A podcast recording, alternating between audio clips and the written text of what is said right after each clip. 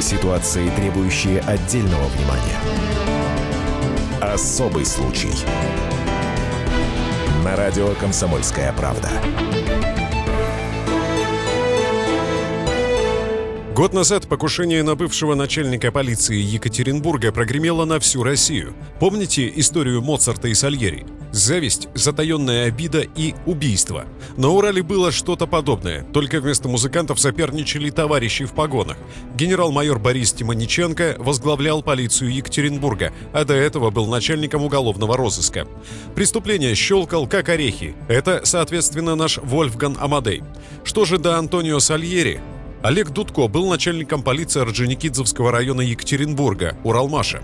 При том, что Уралмаш – одно из самых криминогенных мест города, Сальери в погонах не спешил менять обстановку к лучшему бывший сослуживец Олега Дудко Иван Волков. Вот такой он был, дерзкий, некорректный, неудобный, постоянно рядом с ним ошивались какие-то люди с по ту сторону баррикады. Ну, он, допустим, ходил с барсеточкой в таких спортивных штанах, а не в форме очень часто. И выглядел как жулик на улице, встретишь, даже не поймешь, что это руководитель крупнейшего в районе подразделения. Вместе с тем мужик он был амбициозный, сам мечтал стать начальником городской полиции.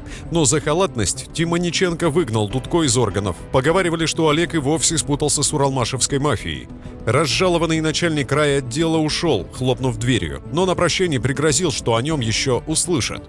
На гражданке Сальери Дудко решил заняться продажей угля, но из этого ничего не вышло. Потерпев неудачу, Олег решил отомстить тому, из-за кого, по его мнению, жизнь полетела под откос. Моцарту Тимониченко. У него были постоянные косяки по работе, его все время не убирали, все удивлялись, почему. И у него, и у подчиненных, и, соответственно, его давно должны были убрать, но не убирали так, как кто-то из руководства. Чуть ли не в Москве его вел, ну, до определенных пределов, пока уже совсем он не перешел, видимо, какие-то границы и берега. Для своей коварной миссии уральскому Сальери понадобился свой Санчо Панса. Помощник должен был страховать Дудко и крутить баранку. Выбор экс-полицейского пал на воришку Игоря Казакова. Точнее, это раньше он был вором. Однажды стащил несколько железных дверей и сдал на металлолом а выйдя с зоны, попытался наладить свой бизнес по продаже угля. Пару раз по коммерческим делам пересекся с Дудко. Каждую встречу Олег не переставал удивляться наивности своего нового знакомого. Что не скажи Казакову, тот во все верил. Этой безмерной наивностью нового товарища и воспользовался Дудко. Он уже твердо решил убить Тимониченко, и чтобы Казаков помог ему абсолютно бесплатно, насочинял ему три короба. Заместитель начальника первого отдела по особо важным делам Следственного управления СКР по Свердловской области Алексей Кондин. Кто ему говорил, что он работает в спецслужбе, является полковником ГРУ. Рассказывал он в том числе такие вещи, что он ездил в командировку в Сирию, что он причастен к созданию ИГИЛ, он имеет отношение к покушению на Немцова. То есть он говорил, что эти люди занимаются промышленным шпионажем, работают на китайцев. Операцию парочка начала со слежки за объектом. Сальери Дудко по старым каналам в полиции узнал, где живет ненавистная жертва, и поручил Санчо Панца следить, составлять распорядок дня Тимониченко. Спустя полтора месяца во время очередного доклада шефу Казаков доложил. «Сегодня Лысый никуда не поехал, приболел». Олег удивился. «Стоп, какой Лысый? Тимониченко же с волосами. Почуяв неладное, он сам поехал наблюдать за Борисом Викторовичем.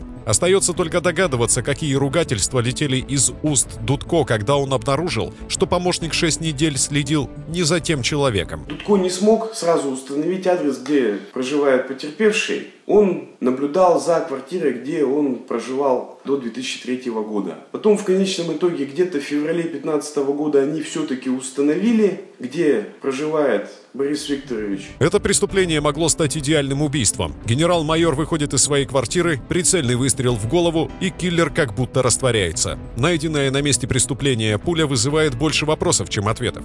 По виду она напоминает патрон от пистолета Макарова, но гильза при этом от травмата. Эксперты по баллистике лишь разводят руками, тип оружия не установить. Но ведь это история про самых неудачливых киллеров в мире. Лично изготовленная Дудко пуля оказалась слишком легкой. Она изменила траекторию и прошла на вылет, не задев мозга. Раздробила Тимониченко передние зубы и насквозь пробила глотку. Судя по следам на пуле и на гильзе, пистолет, из которого эти пули и гильза стреляны, скомплектован самодельным способом из заводских деталей разного оружия. То есть, допустим, на гильзе следы характерные для ИЖ-79, а на пуле для других пистолетов. Плюс подельники сильно наследили. Сальери решил сымитировать ограбление. Для этого он забрал у Тимониченко портфель. В нем был телефон.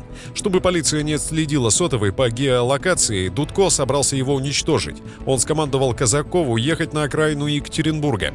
Рядом с кладбищем экс-полицейский бросил телефон бывшего начальника под колесо машины и приказал Казакову проехаться туда-обратно. Но это был явно не день наших бандитов. Санчо Панса остановил машину аккурат под объективом камеры ГИБДД и вся ликвидация улик попала на видео. Представитель Следственного управления СКР по Свердловской области Алексей Кондин. Мы нашли видеозапись Около Широкореченского кладбища камеры видеонаблюдения, их автомобиль туда попал случайно. Они подъехали прямо под камеру, ну не обратили на нее внимания. Мобильные телефоны потерпевшего он просто складывал под колеса, и второй соучастник, он по его просьбе по этим телефонным автомобилям проехался. Затем он выбросил эти телефоны в снег. Телефоны мы нашли, запись нашли. Первым следователи взяли Игоря Казакова, пробили номера машины, и вот водитель уже на допросе. Да вы знаете, кто я? Сразу пошел в наступление Санчо. Я вообще-то Россию от китайского шпиона спасаю. А доказательства где?» – улыбнулись силовики. «А доказательства у шефа. А шеф кто?»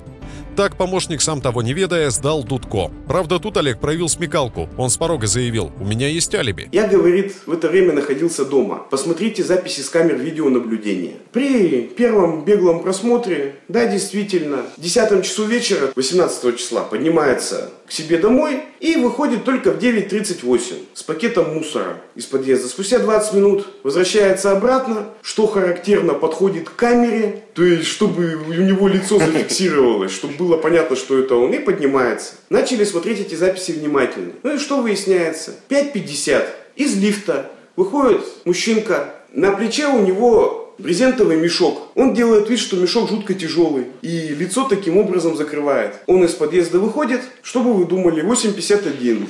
Тот же самый мужчинка с таким же самым мешком, также точно лицо закрывает, поднимается и заходит. Разумеется, Дудко настаивал, что это не он идет с мешком. Но генерал-майор Тимониченко едва пришел в себя, сразу подтвердил, что в него стрелял бывший подчиненный. Так, спустя 200 с лишним лет в истории Моцарта и Сальери все-таки случился счастливый финал. 10 октября киллера-неудачника отправили в тюрьму. Олегу Дудко дали 13 лет колонии. Его верный Санчо Панса Казаков еще несколько месяцев назад получил срок в 4,5 года. Особый случай. Товарищ адвокат! Адвокат! Спокойно, спокойно. Народного адвоката Леонида Альшанского хватит на всех. Юридические консультации в прямом эфире. Слушайте и звоните по субботам с 16 часов по московскому времени.